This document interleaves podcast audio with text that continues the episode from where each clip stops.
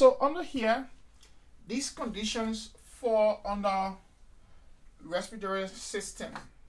So you look out for me O2 therapy, pulse oximetry, nebulized aerosol therapy, um, meter dose inhaler versus dry powder inhaler DPI. You have chest physiotherapy, suctioning, tonsillitis and tonsillectomy, nasopharyngitis, croup, and allergic rhinitis. Now you want to focus on the nursing management or interventions for these conditions because the NCLEX is mainly concerned about what would be the role or what are the roles of nurses with these procedures. A patient who is being suctioned, how long you take to put a suction machine in and put it on, how long it takes to create discomfort. You to look at the timing.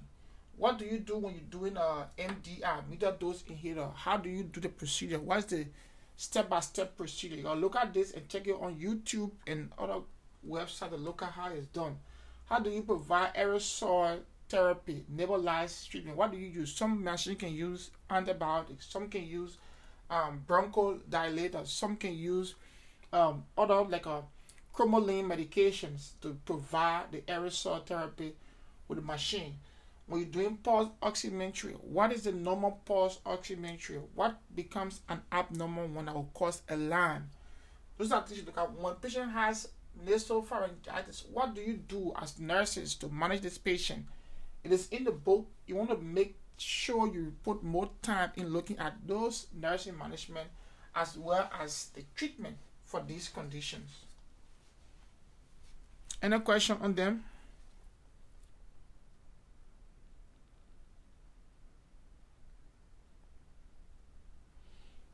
Any question on them? Dose inhaler versus what? Meter dose inhaler versus dry powder inhaler. DPI is dry, dry powder, dry powder inhaler.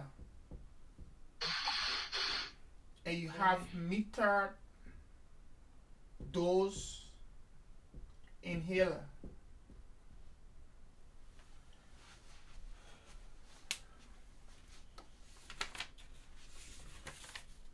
So like for O2 therapy, there will be some other consideration when you are providing the patient with O2 therapy. What are the what are the measures you put in place to prevent other complications? Like uh, you want to make sure certain clothing is not in near the O2 that might cause fire.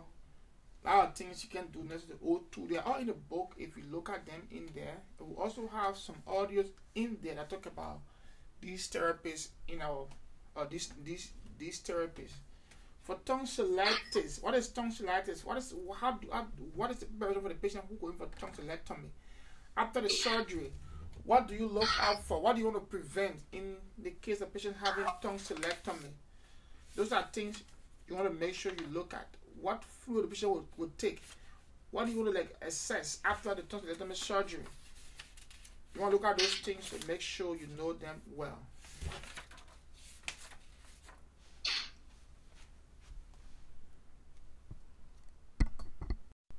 So asthma, asthma is uh, a chronic inflammatory disorder of our airway uh, that can cause intermittent and reversible airway of airflow obstruction in the bronchioles.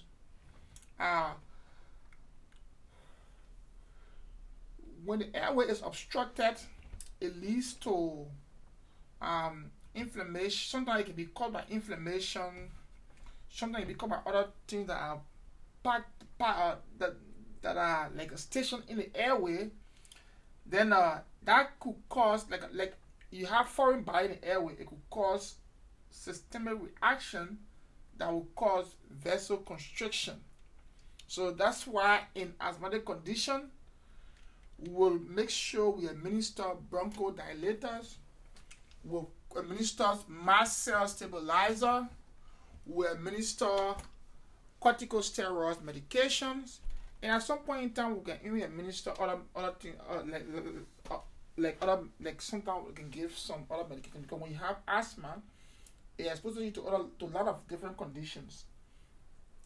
Now, asthma has trigger, and asthma is also um, it can also be a genetic disease, like it runs in the family.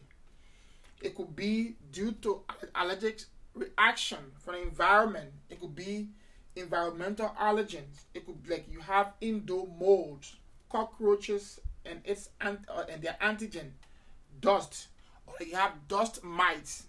You have like a like for the outdoor, you have like the grass. Grass can cause can can, can stimulate um, asthma. You have like uh, the pollens, trees, shrubs, molds, air pollutants, weeds. All those things can cause asthma to come on. They can also cause asthmatic attack.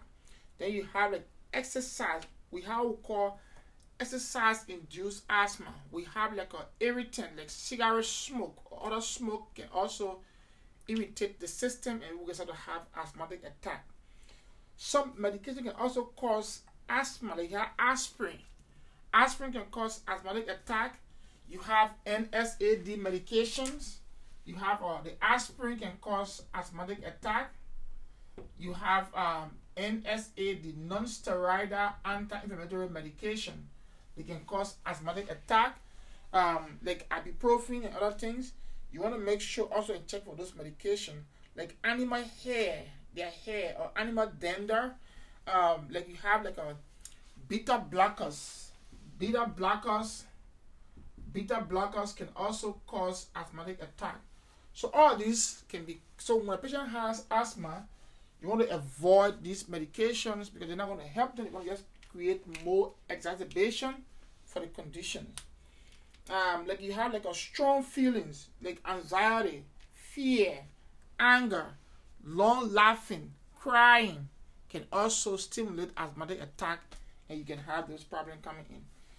You want to make sure, um, like when the patient has some GI condition like GERD condition or gastroesophageal reflux disease, like when they have tracheoesophageal fistula, all those can also cause asthma to be stimulated.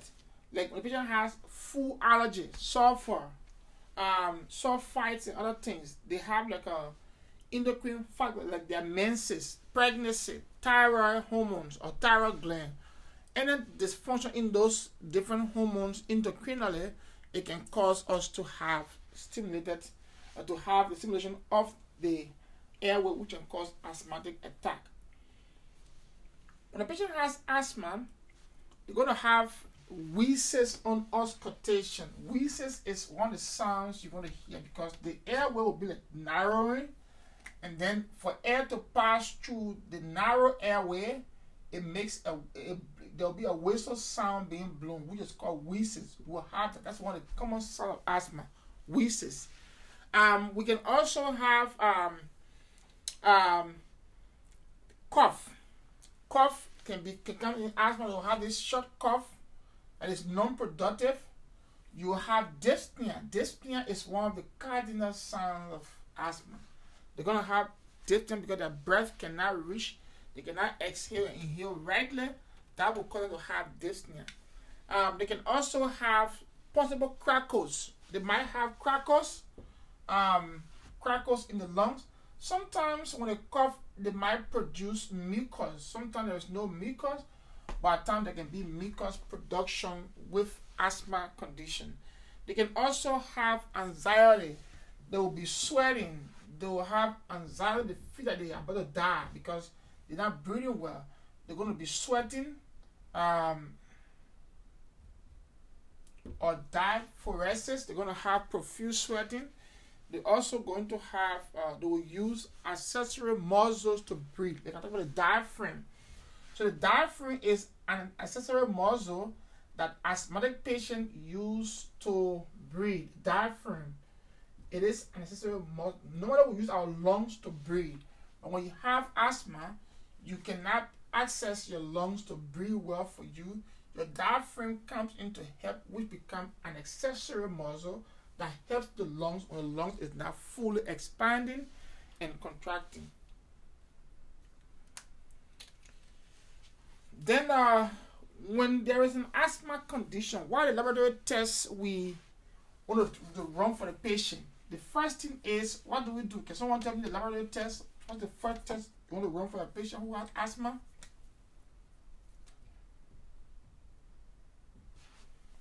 What test do you run first?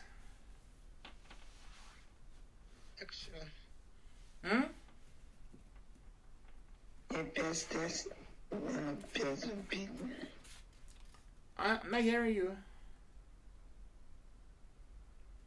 So we do chest X-ray for them. Okay. We, we, yes, we can do chest X-ray.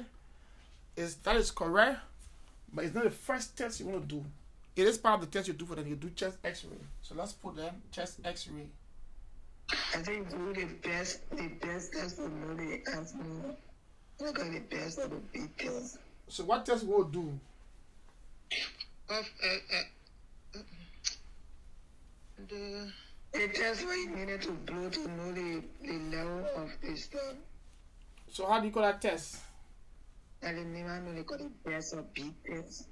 Okay, so so do the peer, they will do the uh, the peer test, the peak expiratory flow rate, Yeah. Peak and you know the- expiratory flow rate test. Peak is called the peak P E A K expiratory flow rate. The PEFR test is done. To check, we'll do the peak test. It measures the amount of air that can forcefully be exhaled with one with one breathing. That's the that uh, that's the peg that's the peg test we are doing in one second. Each child would need to establish person their personal best. So the rest take good deep breath and blow the breath out to see how what strength, how many level of volume of air they can breathe out in one second. We check that. Then we do pulmonary function tests. Pulmon, I'm gonna put up here the pulmonary function test. The reason I'm putting it out up out there is uh, it is the most accurate test to diagnose asthma and the no asthma severity. The pulmonary function test is the most accurate test we do to diagnose asthma and to know to what extent it is severe. That's why I'm putting it up there. Then I will move ahead. We also do the broncho provocation test. Uh, we expose the broncho to methacholine or cold air or histamines or we do an exercise challenge. All those things can be done under the broncho provocation test. We do the skin prick testing.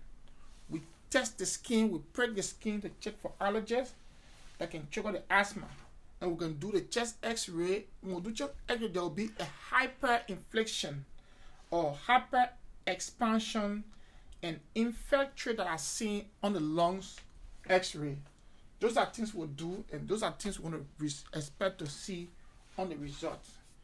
For asthma patient, want to assess the breathing patency, want to assess the respiratory rate, want to assess the symmetry, want to assess the effort and the use of accessory muscle, want to assess the breath sounds in all lungs field, want to monitor for shortness of breath, monitor for wheezes, want to monitor for audible uh, wheezes, and also monitor for dyspnea. Um, if a patient has asthma and you check for wheezes, there is no wheezes, what's happening to the patient? Is it a good sign or a bad sign? it's a bad sign. Why is it a Bad sign. sign? Sign. I have a silent chest. So when no wheezes, it's a serious problem because that means the alveoli, the air sacs are like damaged. Yes. So when there is no wheezes with a patient having asthmatic attacks, it's not a good sign for a patient who has asthma. That means there's a severe constriction of the alveoli, meaning the alveolar are like getting damaged. That's why we're not hearing wheezes. So it's not a good sign for patients who have asthma. So remember this very well. Um, then we check for the CBC and, and, and chest X-ray results. Do the possible ABG. When, when we do the ABG, what condition are going to have? in ABGs.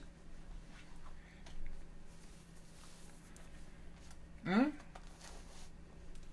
So where does asthma fall under? Eh? Why you choose acid, acid, or acidosis? Why? The person will be retaining O2.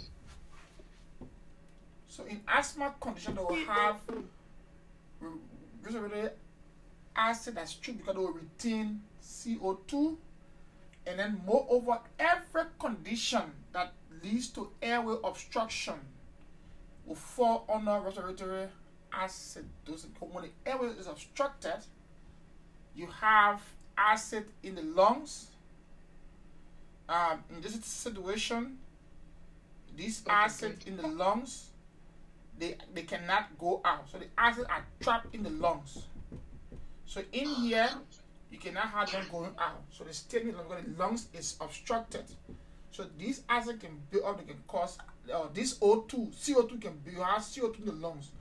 So this CO2 will build will cause increased acid, which will be acidosis. So any airway obstruction is respiratory acidosis. When the body cannot put out CO2 from the through the lungs, that means the patient is going into respiratory acidosis. Let's remember that very well. Um, you want to make sure initiate IV access. Uh, you maintain calm and reassuring demeanor. Uh, patient will be anxious. You yourself, you can you can be anxious when the patient is anxious. They're going to lose hope. You give the appropriate vaccination to the patient and you put in prompt medical intervention. You prescribe, you administer antibiotics if it is prescribed. Those are the most important thing for asthma. What remains for asthma is the medications. What medication can we use? Asthmatic pharmacology. What can we do with medication in asthma? Uh, we have an audio in there about asthma. Um, if you listen to the audio, a lot of medication in there. But I'm going to go over this because I want to present on this. Patients who have asthma, they will take bronchodilators. That's one. They will take bronchodilators. That's one. Two. We can give them um, anti-inflammatory medication, anti-inflammatory medication or agents. Three, we can also administer. Um, all right, so we can administer these two medication. So we can administer um, bronchodilator and anti-inflammatory. Sometimes we get we're getting like antibiotics. Sometimes you can take antibiotics depending on the condition. Now, for the bronchodilators, so you have three groups under bronchodilators. Group one, they are the short acting. They are the short acting beta agonist. They are the short acting beta agonist. So we call them the SABA, the, the SABA. They are the S A B A. So they are all called the SABA medication, the S A B A, SABA. So group one is called SABA, S A B A. They are the short acting beta blockers. What are the example on here? What are their functions? One, you have for them, you have like a the albuterol, the albuterol, the terbutaline, and the levobuterol. So you have one under here. You have one, the albuterol. You have the levobuterol. And three, you have the terbutaline. Terbutaline. These are short acting medications. Meaning these medications are very important when it comes to rap when it comes to acute asthmatic attack. Acute means the ones that come abruptly without warning signs, or it might come as severe, it needs prompt management. If not, patient might lose their life. That becomes the acute medication. Now, these ones are the broncho dilators because in asthma, the broncho become constricted. So you need a medication or sort of that will like open the airway. That's what we call the broncho dilators. So they have the first type are the SABA, the short acting bronchodilators. They include the albuterol, the levoalbuterol, and the terbutaline. Then we have the next group, group two under here. Their group two are the long acting, the long acting beta black uh, beta agonist medication. We call them the long acting is LABA. So they are commonly referred to as the LABA medication, the LABA, L-A-B-A, the long acting beta blockers. That's how they are called, the long acting beta blockers. These medications are example you have one the formoterol, formoterol, two the salbutamol. Um, these are the long-acting medications. You have the sabut uh, the salmeterol and the formoterol. These are the long-acting medication. These medications they are very useful to prevent asthma exacerbation, to prevent asthmatic attack whether at night. So they can be used uh, to prevent an asthmatic attack. If you are going for exercise and you are asthmatic patient, you should take the long-acting medication to stay with you for longer hours to prevent asthmatic attack while you are out there. Which is like example, you have the exercise-induced asthma. This can help you to prevent those medication, those those exercise-induced asthmatic condition. Now, this medication they do not treat acute asthmatic attack. So if someone is having asthmatic attack on the scene, this cannot help that patient. It is the short acting will be able to help the patient to, to relieve their acute attacks. The long acting are for preventive measures. That's why they are called long acting. Like you have the long acting insulins. So these are the two group of medication under the broncho dilators. Now, you want to go ahead and look at these medication one at a time and know a lot about them. For the NCLEX, it is not all medication that we have to know. But the most known ones are the ones that are frequently used for the most frequently seen conditions. Asthma is a common condition that is seen every part of the world, so you want to know the in and out of asthma treatment. Then we'll move to the anti inflammatory medication. I'm sorry. The third, the third one under here will be group three. I'm sorry, not two. Group three under here will be the cholinergic medication. Cholinergic medications. Now, these medications, they are the cholinergic antagonists. Um, they include you have the atropine and the ipratropium. So these medications are the atropines, the atropines, and you have the ipratropium. Ipratropium are the two examples for the for the sorry for the cholinergic medication for the cholinergic medication the atropine and you have the ipratropium. They are example for the um, cholinergic agents. Now, these medications, um, for this medication, uh, the patient should watch out for tremors and tachycardia while they when they're taking albuterol. Um, they got to observe the child for hypertrophy and atrophy can cause dry mouth. They are the most common effect, side effect for this cholinergic medication they can call dry mouth. So those are the three group of medication that fall under the bronchodilators or the broncho eh, that they also be inhalers. Now, then we have the anti-inflammatory medication. For these medication, there are four or three different. There are three or four group of medication under here. For group, the first group under here, group one, you have the corticosteroids. The corticosteroids. The corticosteroids, and this uh, because when you have asthma, we say there will be inflammation, there will be bronchoconstriction, there will be mucus secretion. So there are three things happening in this condition. There will be obstruction due to inflammation or due to mucus piling up in the airway. Now, so under here for these medications, they are anti-inflammatory agents. They will be given IV. Um, they're gonna give them both IV and PO.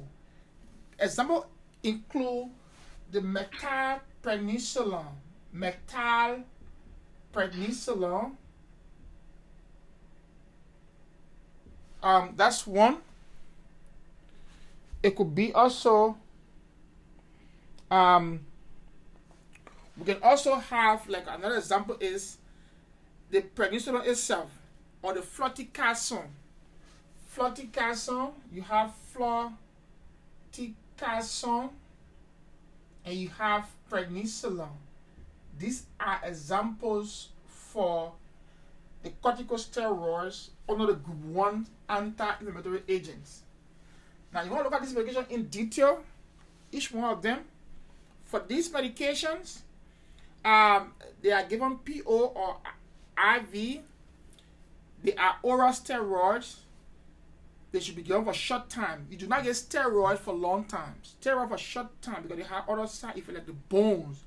They create bones, uh, bone fragility. Um, and it also it also affect other body like when there's when you know antibiotics, they decrease the effect of antibiotics. And they also try to like uh, increase or taking a lot of other like insulin medication it also affect the insulin. So that's why you give it for short days and it can also cause increased body weight or fatness for the patient when they're on it for long time. That's why it's for short term. Corticosteroid are for short term treatment for any condition. Then uh,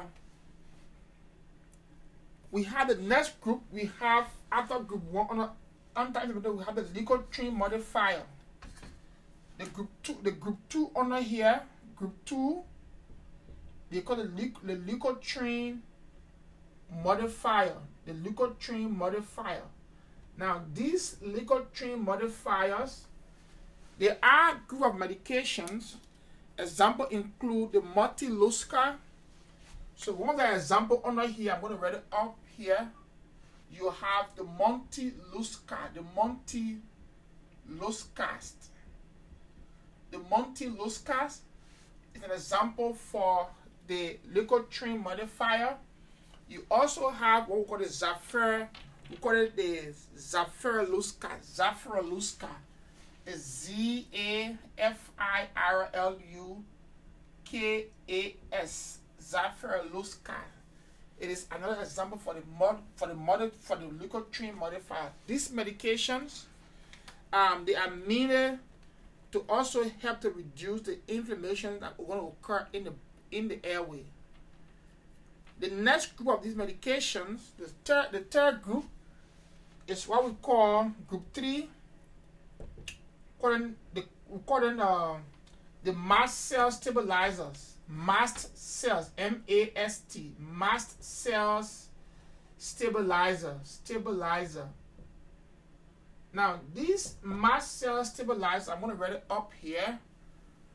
For these mast cell stabilizers example for them is the cromolyn you want to read on cromolyn c-r-o-m-o-l-y-n cromolyn cromolyn is a mast cell stabilizer. When there is pollens or there is allergens inhalation, the body react and produce, the body produces mast cells that will interact that will create other uh, airway irritation. So we need something to come in like a medication to create that stability. So what comes in to create that stability is what we call the mast cell stabilizer. Example is the cromolyn when you have asthma. The last of these medication is what we call the monoclonal or antibodies. The monoclonal is the monoclonal uh, antibodies. These antibodies, I'm going to put them up here. Example is what we call, the name is high a little bit, it's called the Omal, Omalizumab. Omalizumab. It's O M A L I Z U M A B. The Omal, Omalizumab Zumab, it is one of the medications we use for um, asthma. Now, when there is an allergen in the system, the allergens and the body's red blood cells will come together and they will fight. They might produce, the body will recognize as a foreign body. So, when it's recognized as a foreign body, that body reaction will produce antibodies that the body does not need. So, those antibodies becomes foreign agent. We need a medication that will come in and create that neutralization of those antibodies. That would be the omalizumab medication, which is monoclonal antibodies. Um,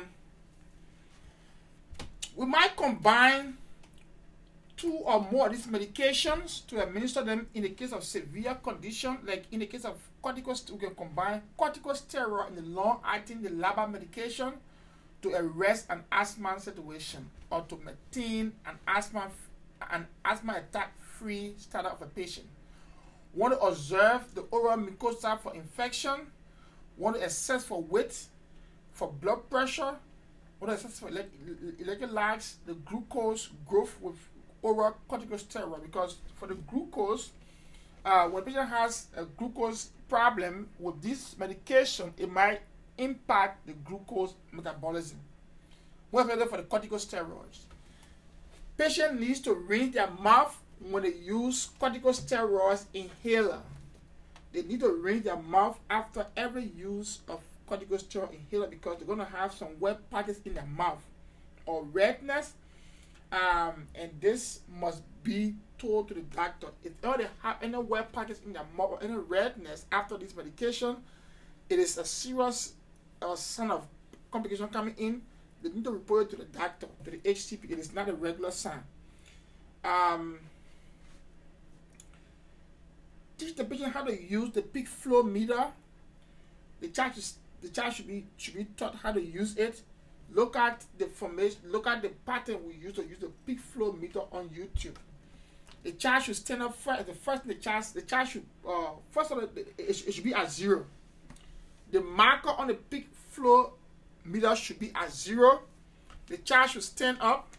Then uh, we make sure we remove the gum or the food from the mouth.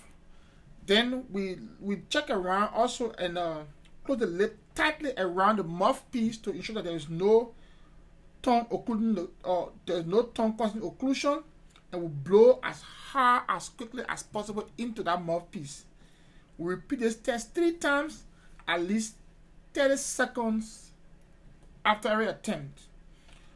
We teach the patient and family about how to use this uh, at home. We provide education regarding infection control, promote good hygiene, and good uh, preventive measures, safe environment for the patient. Our patient can also have a huge complication for this asthma condition that complication we call status asthmaticus. Status asthmaticus. Yesterday I talked about status epilepticus. Today is status asthmaticus. It is a complication for asthma patients. This complication is a life-threatening complication.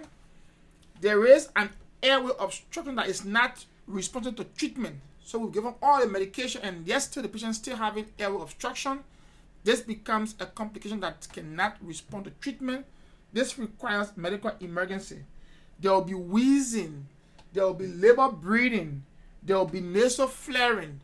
There will be lack of air movement in the lungs. There will be use of accessory muscle to breathe. There will be uh, distended jugular veins, and there will be risks of cardiac and respiratory arrest in the situation of status asthmatic. It is so dangerous, so severe. It creates panics for the patient. It makes you feel like you want to die.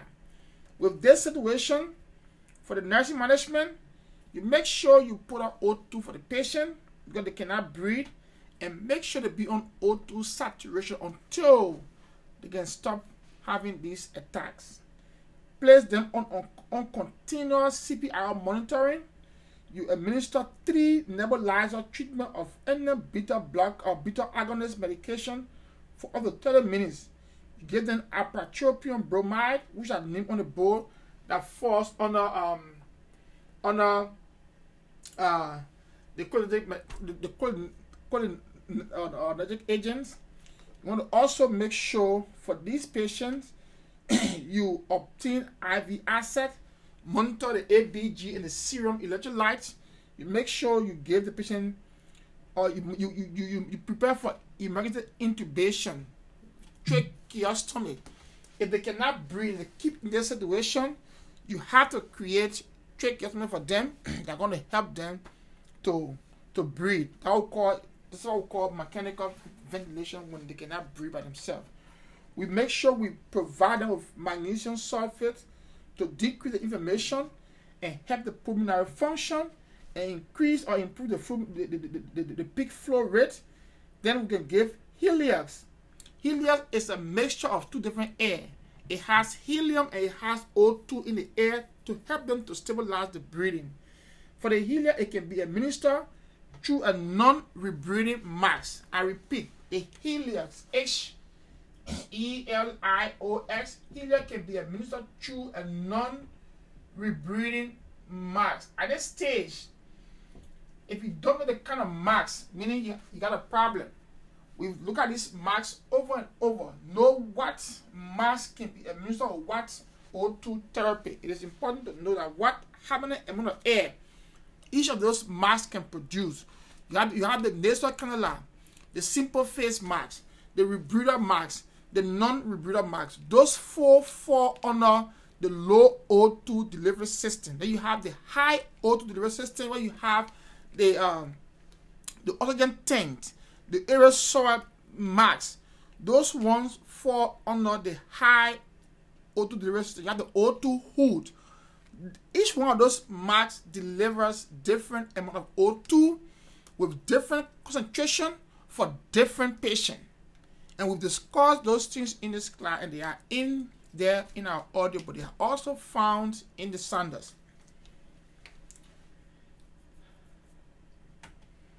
Um, these are things you do for the patient, and uh, you check for for for for hypoxemia, which could be a sign of respiratory failure. Any question?